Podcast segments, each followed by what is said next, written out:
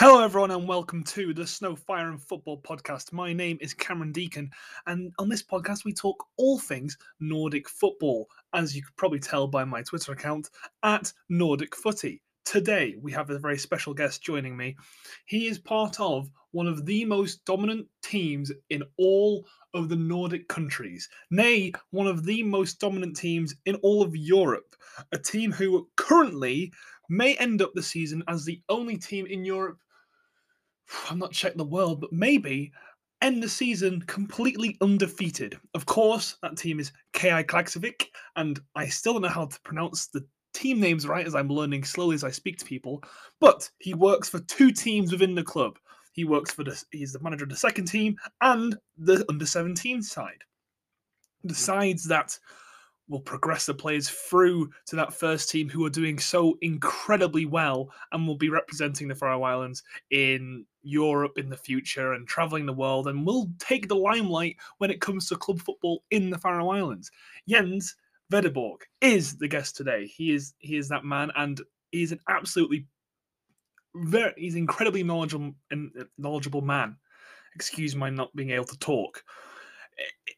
Going from Lithuania to Sweden to the Faroe Islands, he's picked up a lot of interesting knowledge about how to interact between a coach and a player. And not only that, but the different cultures that come from traveling around the world.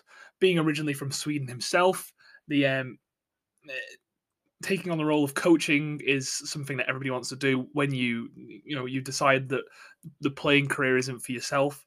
So that is what Jens has done. And as he says quite, often throughout the podcast, it's you have to go where the jobs are. And sometimes that takes you to the weird, wacky, wonderful places that are the Faroe Islands. And learning and listening to the difference between going from a country, like he says, 10 million people in Sweden to a country of 50, 60,000 people in the Faroe Islands, you begin to understand how footballing cultures build what is an entity of a community. And speaking to Jens is fascinating because what you learn is how he has changed as a coach to fit what is happening in the Faroe Islands, but also how the Faroe Islands accepts his outside ideas and how they encourage it and how they want to learn and how they want to grow. Such an isolated place with such a massive love for sport and football, they just want outside ideas to help them grow. And that's what I aimed to learn and what I wanted to find out about from Jens. And he was a fantastic speaker and wonderful to speak to. And so I hope you really do enjoy listening to this podcast today. Thank you very much. And I will be back again next week, hopefully with someone else. For now, enjoy me and Jens Wedeborg.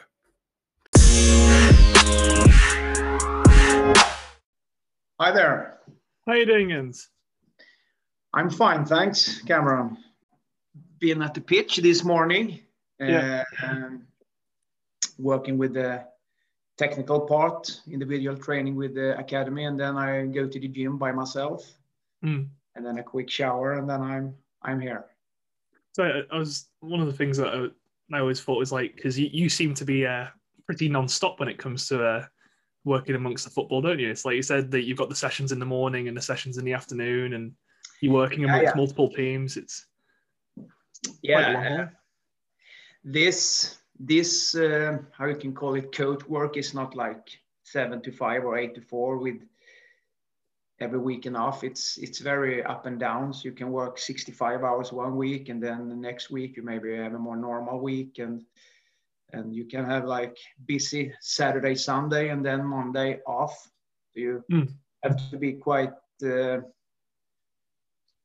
used and learn that. I think that's if you want to survive many years as a coach, you need to learn and take care, and develop that thing that you can work hard for many hours and then like that. Well, I suppose if we're jumping straight into it, like you mentioned there, when I was having a little look into yourself, one of the things I noticed is you actually started your coaching in Lithuania. Is that right?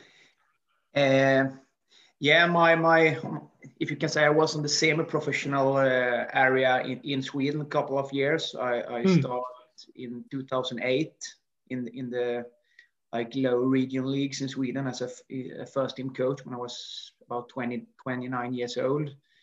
But in 2015, it was when I go out, leave Sweden for full professional football, yeah. And that was when you went to Lithuania, yeah? Sorry?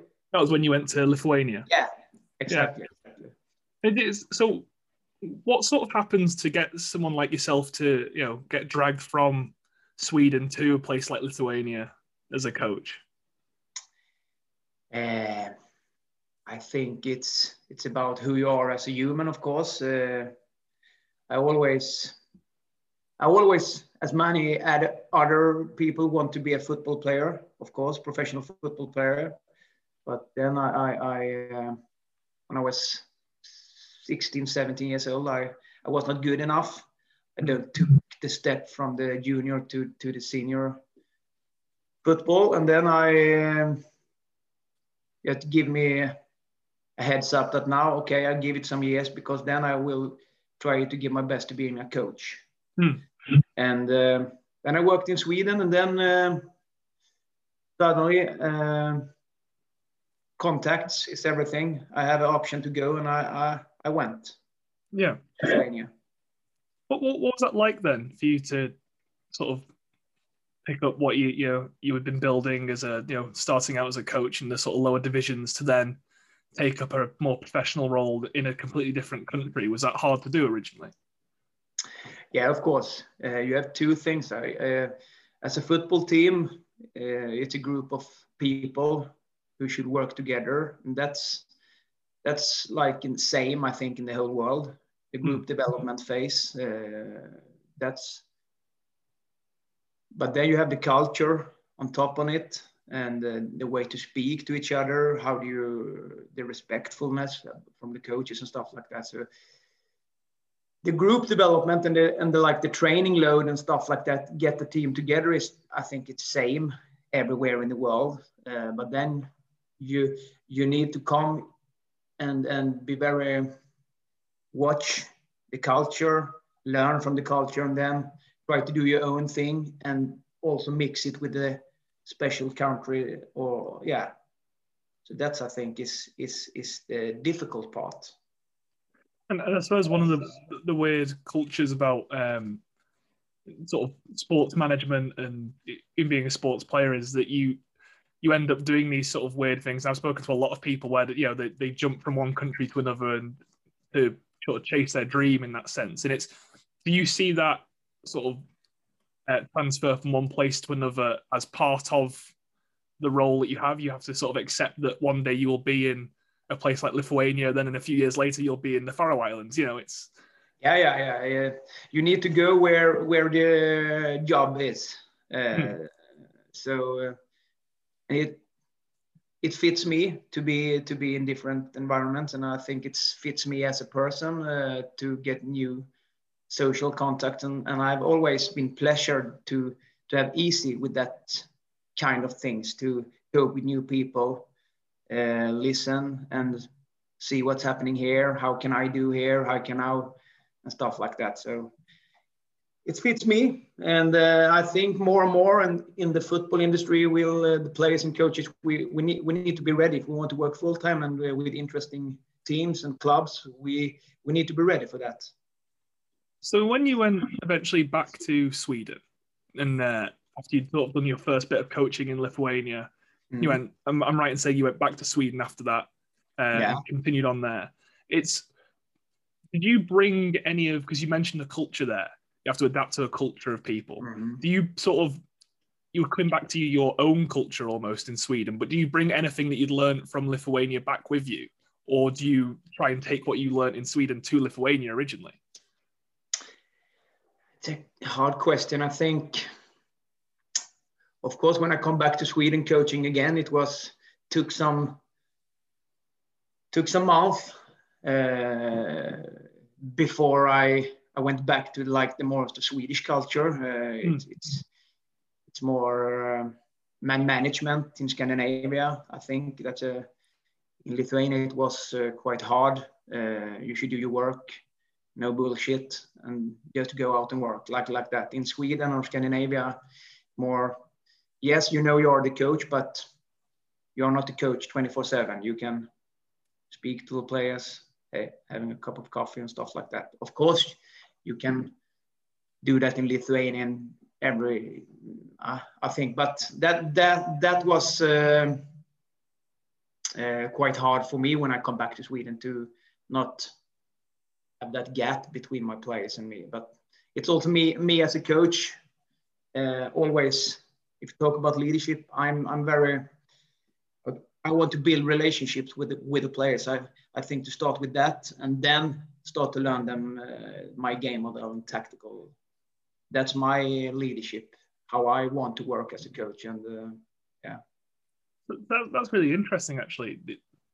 Thinking that you've gone from one place where they're more, it seems like Lithuania, I'm right in saying they're more football orientated, you know, it's more about the training itself, but then you've come back to Sweden and found that actually people prefer, you know, being, you know, having a bit of a connection with the coach. So which one did you prefer at the time? Did you prefer the more straightforward football, or did you quite like the getting to know people and knowing them off the pitch rather than just as a footballer? If regarding to my leadership structure, is about I want to build relationship with the players first, and then trust between coach and the players is very important for me when I'm coaching a team. I think that's crucial for a successful team. Mm. So I prefer that side. Then you always need to be very. You need to take care of that responsibility, because if you give the players your finger, someone can take your full hand. Yeah, so you need to also push them, of course. So you need to have that balance in your leadership. That because I don't believe that you can be hard everywhere and demanding. You can be demanding, but then you need to develop and go back and be a little more like using your heart, and then go back to be demanding, push them. So you need always to be in two different, soft and hard. And you need to balance that. Who is the player? What kind of player is he? Where is the team now? Do you have like 5 wins in a row or 5 losses? It's complex, but interesting. Do some players find it hard to build that relationship with a coach? Do you sometimes find that there, I imagine, especially sort of younger players might see it as, he's here to teach me how to play football and play football better, and that's it. And they find it hard once they get off the football pitch to sort of have a normal conversation, or are players mostly open to having that connection?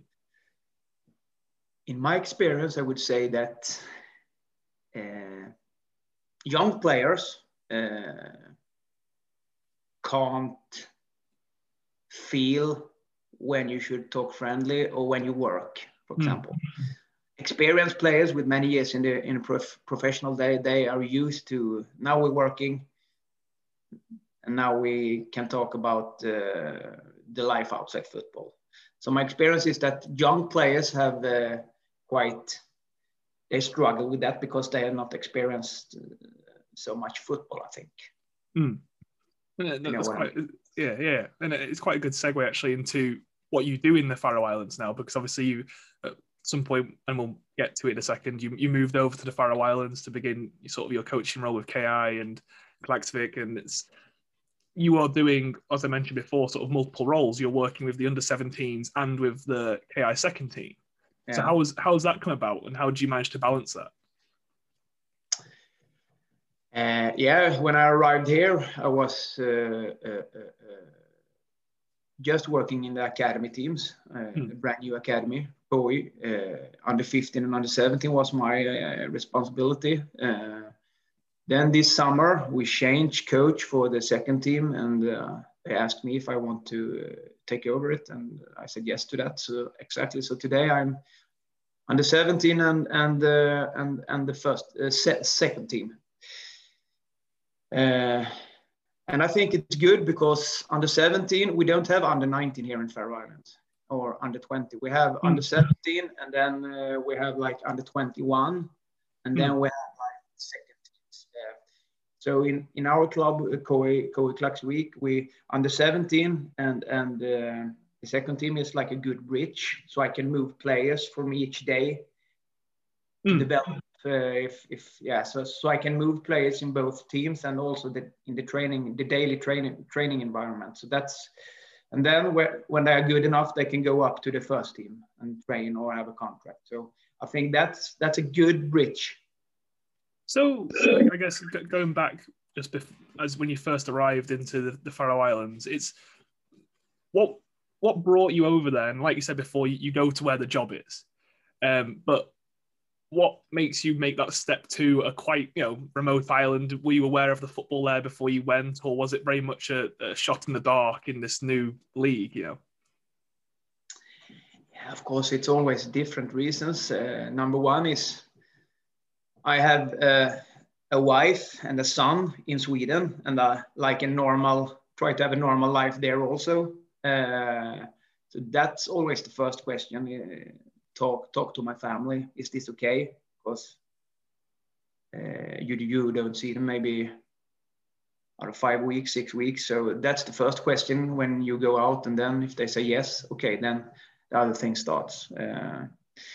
But for me, I was back in Sweden, had different coaching jobs there. Spent time with my family, of course. It was the number one. When I come back from Lithuania, I want to spend some years and time with my family. And then I also, I don't mention that, but I took my UEFA Pro license in Lithuania also. So I traveled back and forth from Sweden during 2 years, took my UEFA Pro license in English and a little bit Russian language. Then I searched for work. I had some options in Sweden, some options in Lithuania, Baltic states, of course. I've been there quite many years now. And then Faroe Islands show up. And I have been here before. 2015, we play with my Lithuanian team, FC Riteri, with Hobi Tusan in the EuroLeague in the first round. So I've been visiting the island for 4 or 5 days when we were and played. So I had like a little bit of what is Faroe Islands, of course. So, but then, I have option to go to a brand new academy and start up a brand new academy with leadership, how we should do everything. And with another Swedish colleague, Glenn Stoll, also a coach, had been here for 2 or 3 years before, and now he is academy director. So we talk and discuss, and it ended up that I come here to the Faroe Islands and work. And how long have you been there now? Since February, I think. It's about 8 months, maybe 7.5. Have you adapted well to it then? Has it been an easy process learning the football over there, or is it vastly different to what's in Sweden and Lithuania? Of course. For example, in Sweden, we have 10 million inhabitants, a good structure of men's football, women's football. I think they're top 3 in the world now, the women's football and stuff like that. So, of course, it was a little bit different but at the same time, I know that we need to start a new academy, start from the bottom, and they wanted us to don't show them the Faroese way. They want it brand new, so we have like free hands. So therefore, I don't feel that was so much, because we can decide what we want to do. And if the board says yes, we just do it. Because we have experienced many, many, many years of coaching and also different countries, both me and Glenn. So when you first come over to Klaksvík, and it's, you're having to, like you said, you're setting up a whole new youth academy there. Mm-hmm. How do you even begin to do that?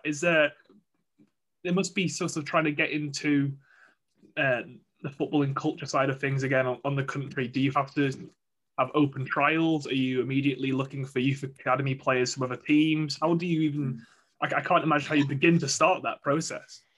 No, of course. No, we started with the players already been here. And we just have players from Klaksvík, this city. We don't bring players from Tórshavn and other cities yet. So we just focus on the players who been here before.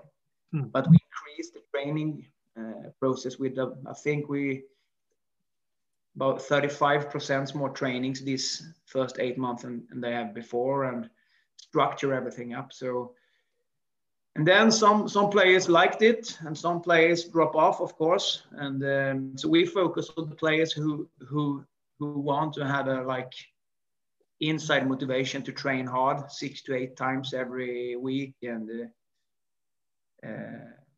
yeah. You mentioned earlier on about something you did this morning. You were doing video analysis, right? No, not today. But usually we have that. But today it was on the field. We have technical based training, first touch and moving to a half, from half right to upright position. Oh, so I was saying it's interesting because I think a lot of people don't realize that. You know, people look at the Faroe Islands and they go, it's a tiny little footballing nation. You know, they occasionally get noticed on the international stage because they'll play against a bigger side, or they'll, one of the teams like the one you're part of now will venture further into qualifying in Europe or something. But people assume that they don't have or don't do the same type of training as they do in other countries. And one of those that come across is that more technical aspect, like rewatching video of games, etc. You know, you just assume, that it's basically like Sunday league in England. You know, that they turn up to training once a day for a week, and then they play a football match. You know, you don't. People assume that there isn't as the professionalism there, but from the sound of things, it very much is. Yeah. I think the most of the teams here, serious teams in the top leagues, they have everything: video, they had fitness, gym, periodization of training. I think the one thing they miss, because some of the players work during daytime, so they don't have the morning sessions. They train like 5 o'clock in the afternoons, stuff like that, because they have to work. That's, I think, the main reason that people think that it's not so professional, but it's not so easy. It's a special style of football, if you're talking about the first team, of course, and it can be quite good quality of the games in the top league and also in the junior and under 17 teams and stuff like that. So, but I think we are the first to have this academy in Faroe Islands, KI Klaksvík. So we're brand new and starting with morning trainings for everybody, and we have strength programs, video analysis, just individual or also. So we work quite modern, I think. So overall, then, because we've spoken about the team you're part of and it's specifically, but what is football like in the Faroe Islands as a whole? How is it viewed by the people that live there? Because, like you said, you've gone from Sweden, where there's 10 million people, to the Faroe Islands, where it's about 60,000, right? And I've got a map there of all the different teams in the country, and it's to have so many teams for so fewer population of people. Are they more football crazy? Is it more ingrained into them, or is it just like a very happy, big pastime? Oh, yeah. I think everybody knows about football. Not know, but they are interested. I think so. If there are like 60,000 inhabitants, and everybody goes to football, or training football, or have a cousin play football, it's football and handball and a little bit of volleyball, of course, also in indoor halls, but. It's football. And I guess it's like, you must be is it almost overwhelming? Because you go from one place to another, and then, like you said, you could be working 60-odd hours a week in football. Do you ever get sort of tired of it, or is it just that's what you want to be a part of all the time? Of course, you get tired, of course. But then you can have a Monday off, and then you need to take care of your body as a player. Eat well, sleep, get some physical work. Otherwise, it's quite stressful to being a coach today. So you need to treat your body like quite good if you want to have a long-term development as a coach, I think. And it's not just here. I think it's overall. You need to treat the 3 days very good.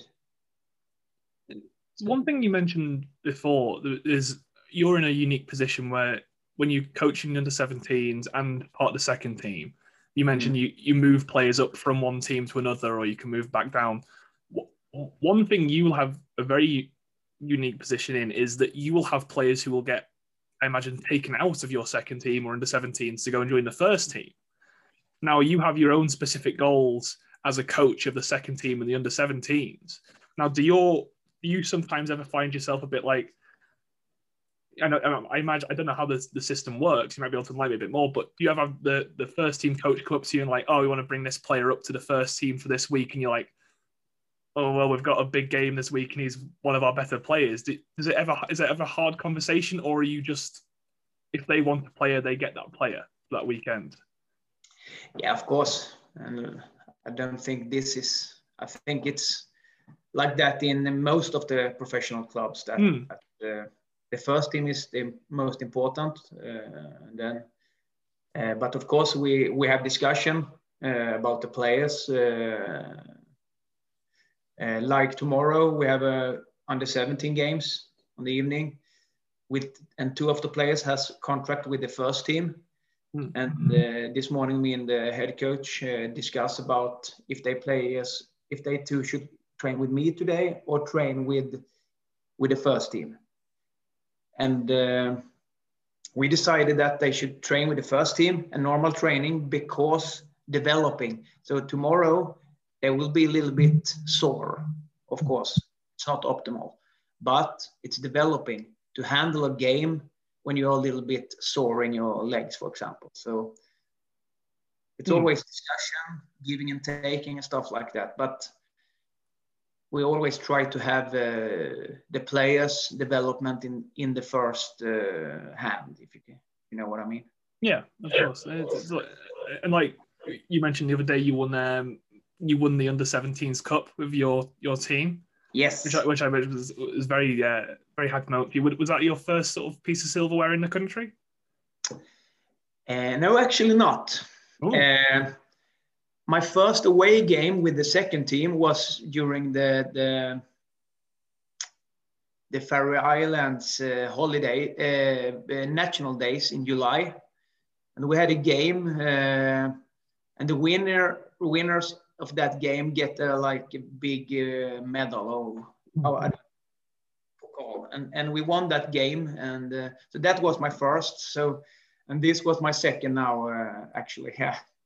It must be one of the thing side of coaching that I guess is the ultimate goal is you want to win stuff, right? And it's so it must be very rewarding for you when you've moved to a country and you've lived there for 8 months and you're having to adapt to a whole new sort of society and culture, and then you eventually win something. Is that the sort of, are those the moments, even if it's, you know, people say it's only under 17s, but are they the sort of things that like will push you on to keep going in those places?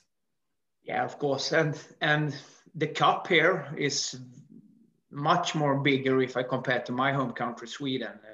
Here was crowded on the stadium, and it was in television. It was the cup here. The youth cups is very big, more bigger than in Sweden. There you play the games is more. It's more the normal league, but here I think the cup is more important for the kids. So, but of course they are 17 years old and they train very, very hard. And if you don't want to win, you can't take that last step. And that's also a thing we need to learn them and talk with them, communicate to be a good winner. Of course, you need to sacrifice a lot if you want to be best. And that's one thing. So of course, win, win, win, win, but also how and in what terms. Another thing that interests me is that obviously, you've moved from Sweden to the Faroe Islands, and the Faroe Islands is very literally a collection of islands. So when you are traveling to away games, and it's not very big, it takes, from my understanding, it takes about, if you wanted to go from the very bottom to the top of it, you can take about 2 hours of a journey. Yeah. So it's, do you find, is it a very unique experience going on an away day as a football coach in the Faroe Islands, where you have to travel, I know, by ferry or through the tunnels, and it just fascinates me that, traveling around there on a very constant basis. Yeah. That's, you have tunnels, and then you have the most southern island. You have 2 hours ferry from the capital city, Tórshavn. So, but normally it's about 45, 1 hour, and then you can come up to 2-3 hours. Do you ever have any issues with like weather in the Faroe Islands? Sorry? Games. Do you ever have any issues with weather in the Faroe Islands for football games? Yeah. Yesterday evening, we had a training with like small goals, 4 small goals on the pitch, and they started to just blowing away 100 meters from one side to another side. So, and this morning it was raining and the cones just fly away. But now, if I watch out now, it's sunny. The sky is clear blue, so it's very up and down here. So, of course, it's also a challenge. I'm from Sweden, so we have also quite not similar, but we also have rainy days, and you in UK also, but it's more shifting here. So one of the things I was wondering is, as a coach yourself, and when you have your perspective on how you want to coach, how you want to train a team, etc., you are in a weird position of, again, under 17, second team. Now, I imagine there'll be quite a few senior players within that second team who will respond differently to your style of coaching than the under 17s lads will, because a lot of them will be just starting out their sort of footballing careers in a lot of ways. So you must have day to day a very different approach to each team. You have to switch mentality for each one. Is that hard to do, or have you done that well? Yeah, of course, it's more hard than to have a team every day. You meet them 20, 40 hours every week. Of course, I need to adapt more. And of course, it takes also more energy from me as a coach, of course. So you need to have that balance. Again, balance. I always come back to that. But for example, in the second team, I have maybe 7 players, substitutes from the first team, maybe a little bit disappointed that they don't get playing time because they were big stars before and whatever. And then I have some young kids happy to just be there. And to get that together and don't talk to them out much about tactics, to have that balance, structure we should use, what game model today, because we have these players and not that. So yeah, of course, it's quite hard, but it's developing for me as a coach also, I think. Do you also find, because you mentioned that a lot of the players have their own working lives outside of football as well, does that ever clash with their sort of the training and stuff, or are you very accepting of that when it does? I cannot think about one training that now. They always meet up, and they are very eager to learn, and they work really hard at the pitch, and coming from their work direct and just dig into the training, and they're wonderful to work with, I must say. What do you look for as a coach then? Being as an under 17s coach, you must be sort of looking towards players and being like, right, there's someone there I think could eventually make it into the first team and become a regular fixture there. You know, what sort of attributes do you look for as a coach specifically?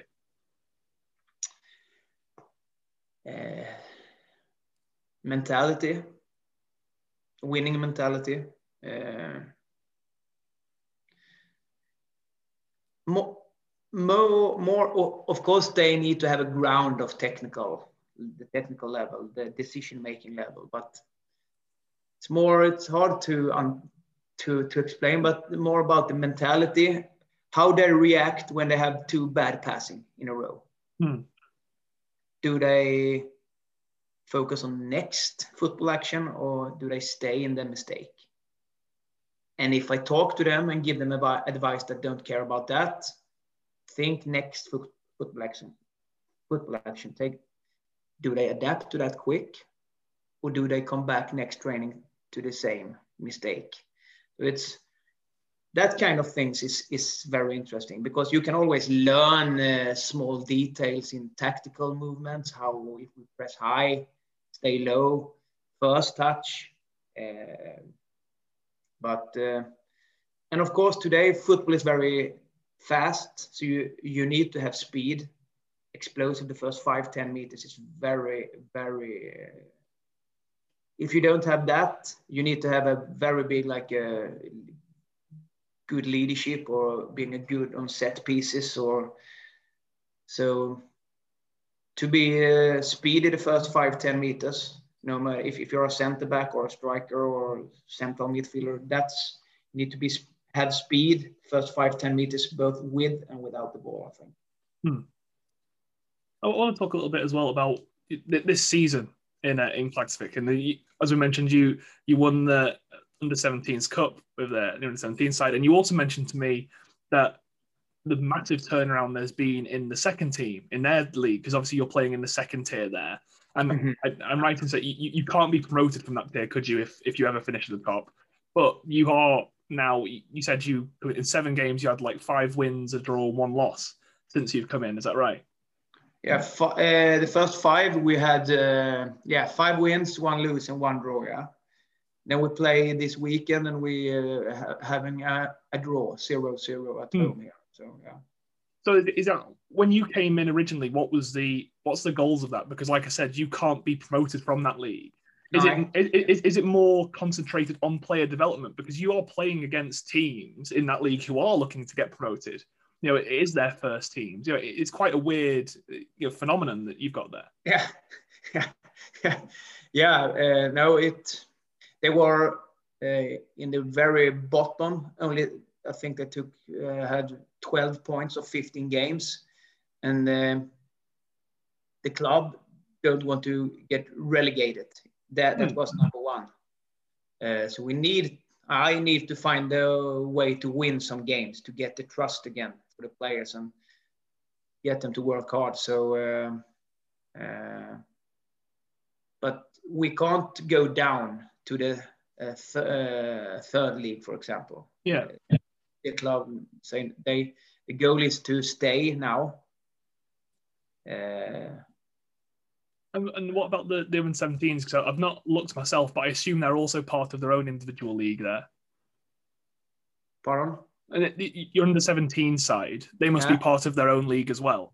Are you doing well in that one? Yeah, we are. I think we have 3 games to go, and we are. Well, I think we're 2 or 3 teams fighting off the first position. So So it's been a very successful season for you then. Overall, yes, and I imagine as well as a club, because you've got that first team who are storming away with the first division by miles. Is that something that you have to try, and is it hard to live up to that, because obviously there's so much attraction around the fact that they're one of the only teams in all of Europe, never mind in the Faroe Islands, who are looking like they could go the whole season unbeaten? Yeah. Which is pretty amazing. Does that feed down into the lower league teams or your teams? I don't think so. I think it's the opposite. Everybody wants to. I think it's no. I think the opposite. I think it gives us energy instead. And if I talk to myself, I work very close to the first team coach, the manager, and the players in the first team, because they're coming up and down, and we split offices and dressing rooms and stuff like that. So it's quite a family feeling of all. It just gives us other coaches and teams and the players energy. Because I always thought it's, you know, you go in there and you've been tasked with doing your own, you know, giving your own sort of goals and what you have to achieve for the season. Then you look to the first team who are doing so incredibly well. Do you try and I guess passing players from one team to another?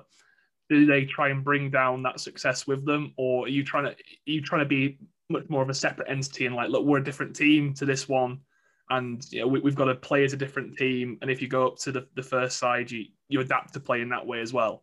Is it very different, the styles of play between you and the first team coach? No, I think we play the same system regarding to how we position the ground position, and then of course we have different small like set pieces and stuff like that, how we defend set pieces. I have my own style, and but overall we want to see the same build up, how we stretch in the offensive part and stuff like that. So the game model is quite similar, and that was one of the important things when I took over the second team, that we need to come closer to each other, I think. I think we have done a quite good work there, because it's quite similar to each other now. So the players coming up and down from the substitutes, they need to feel that when they are in the second team, if they choose to be disappointed and don't be professional, okay, then you're coming even more out from the first team. So they need to show something. They don't need to be best, but they need to show that they want to take the place back in the first team. And then we have the younger lads. They also need to, they want to come up, of course, also. So I think it's a good environment right now, and that's also, we can see that during the table and the points we're taking, the first team and the second team and under 17.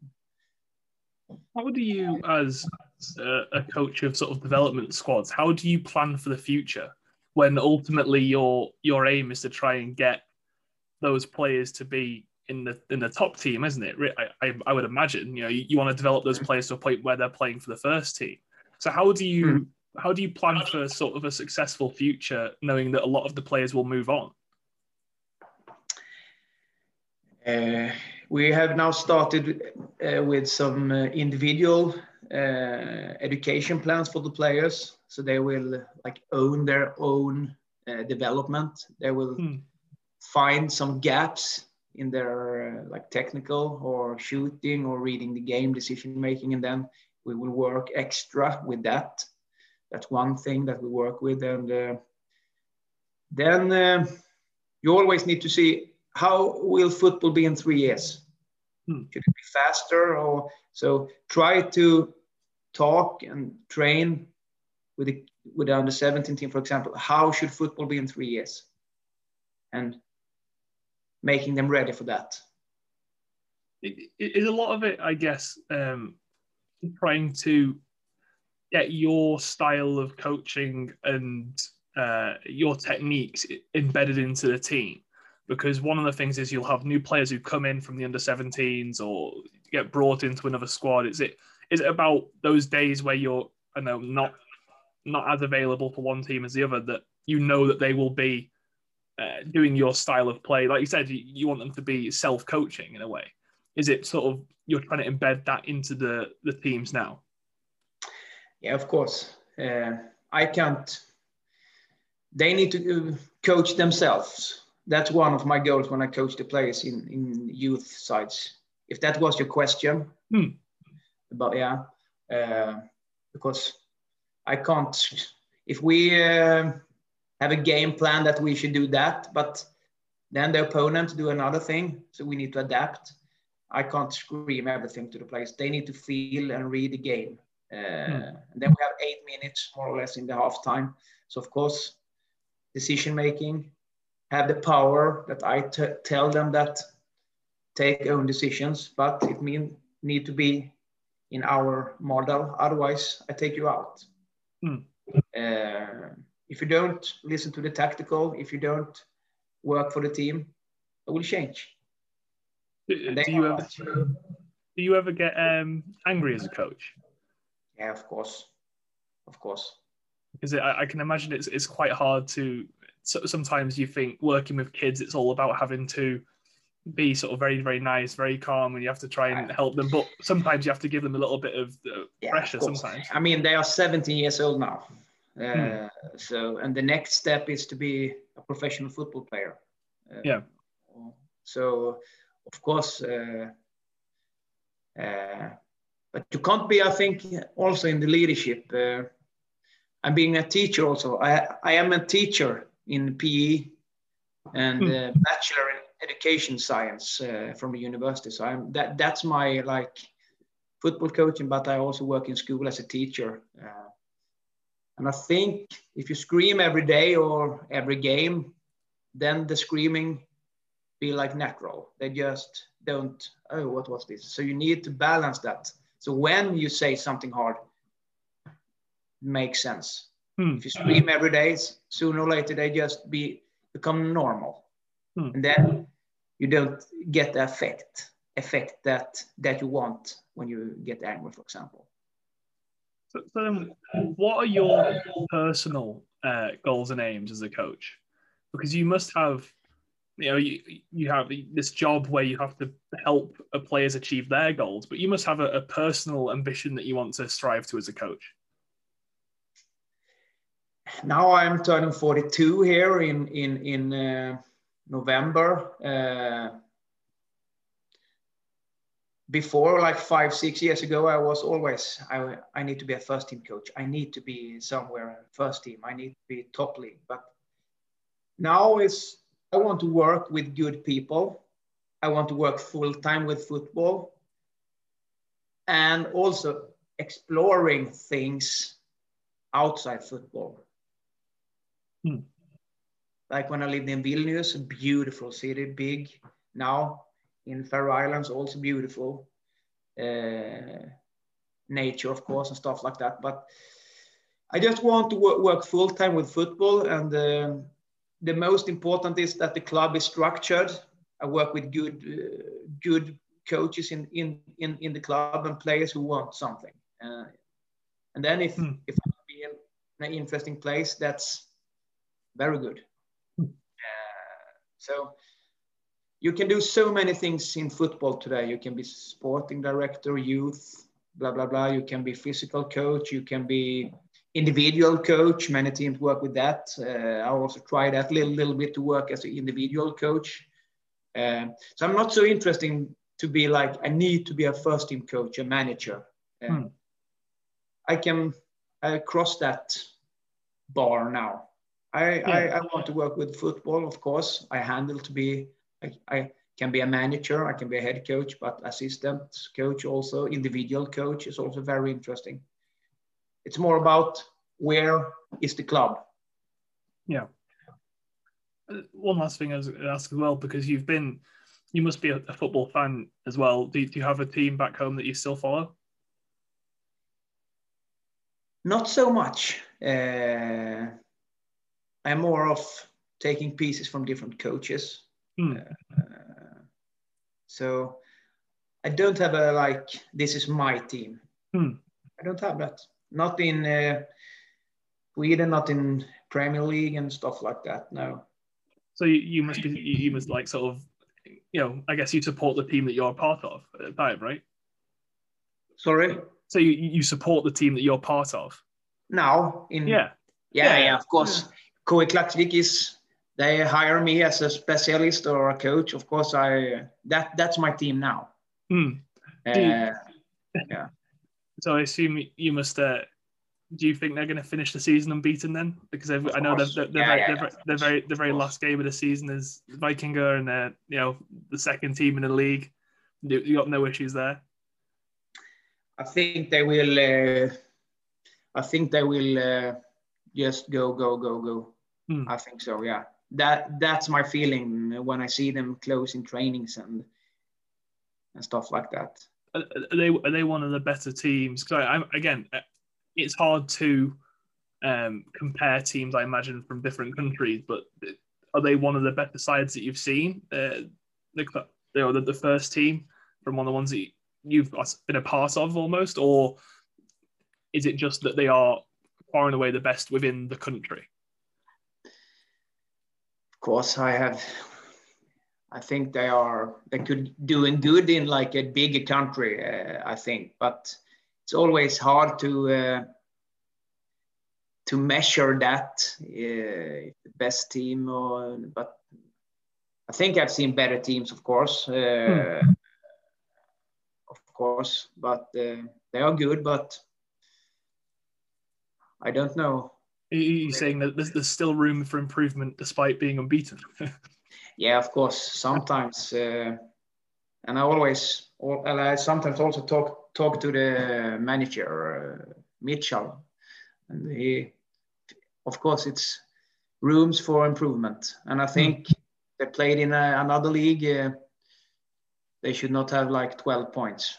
It's here in Faroe Islands. I think it's because they're in a very professional level. I think maybe 3, 4, 5 teams have that professional level, but then you have teams in the very bottom that don't have that professional level. Hmm. Is it hard then? I know when you take your teams to those sort of grounds, is it hard to sometimes not avoid your players dropping to that level?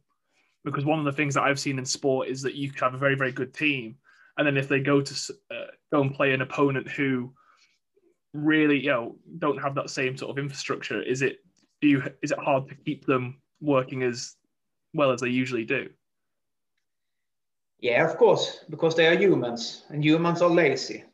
They don't do more than they need, and that's so in the whole world. So, of course, you need to plan, you need to discuss, you need to train for that and get them ready for the lower teams. If you go out and every player play on 98%, and then you have 11 players, then you maybe are on the same level that team. So you need always to find your best. That's the tricky part in football, and that's also an interesting part, of course. And last of all, I guess you as in Faroese football, it's coming to the end of the seasons now, and I imagine it's the same for all the levels. And is the running looking good for yourself? Is it all, you know, is it all very happy camp with the way that the team's performing at the moment? Yeah, it is. It is. Everything is fine. Train fine, and games, 3-4 games each teams. I think we have 3 or 4 games under 17, and second team also have 4 games. We're playing tomorrow with under 17 and Saturday with the second team. Then we have a national team break. So then we're going on again. Are you looking forward to that break? Yeah, a little bit, because then I can go back to Sweden for a week and 4 or 5 days, and chill out a little bit and collect energy with my family. Yeah, I'm looking forward to that. Oh, Jens, it's been a pleasure to speak to you and to learn about what your sort of life has been like over there in the Faroe Islands, and seeing how well they're doing and how successful you've been. It's a pleasure to sort of learn about that, you know, and those different cultures. So thank you very much for agreeing to be a part of it. Yeah. Thank you for having me. Absolutely no worries. It's always a pleasure to hear the different sides of sport, especially in a country that I think is as unique as the Faroe Islands. You know, I will one day get myself to that country when COVID allows me to, and I will definitely be getting to watch some of the games. So, of course, you are warmly welcome. But no, thank you very much, and I'll speak to you again soon, hopefully. And I'll put this out within the next day, I think. All right. Yeah. Perfect. But no. Thank you very much. And okay. Have a good day to yourself. The same to you. Thank you. Bye bye. Bye bye.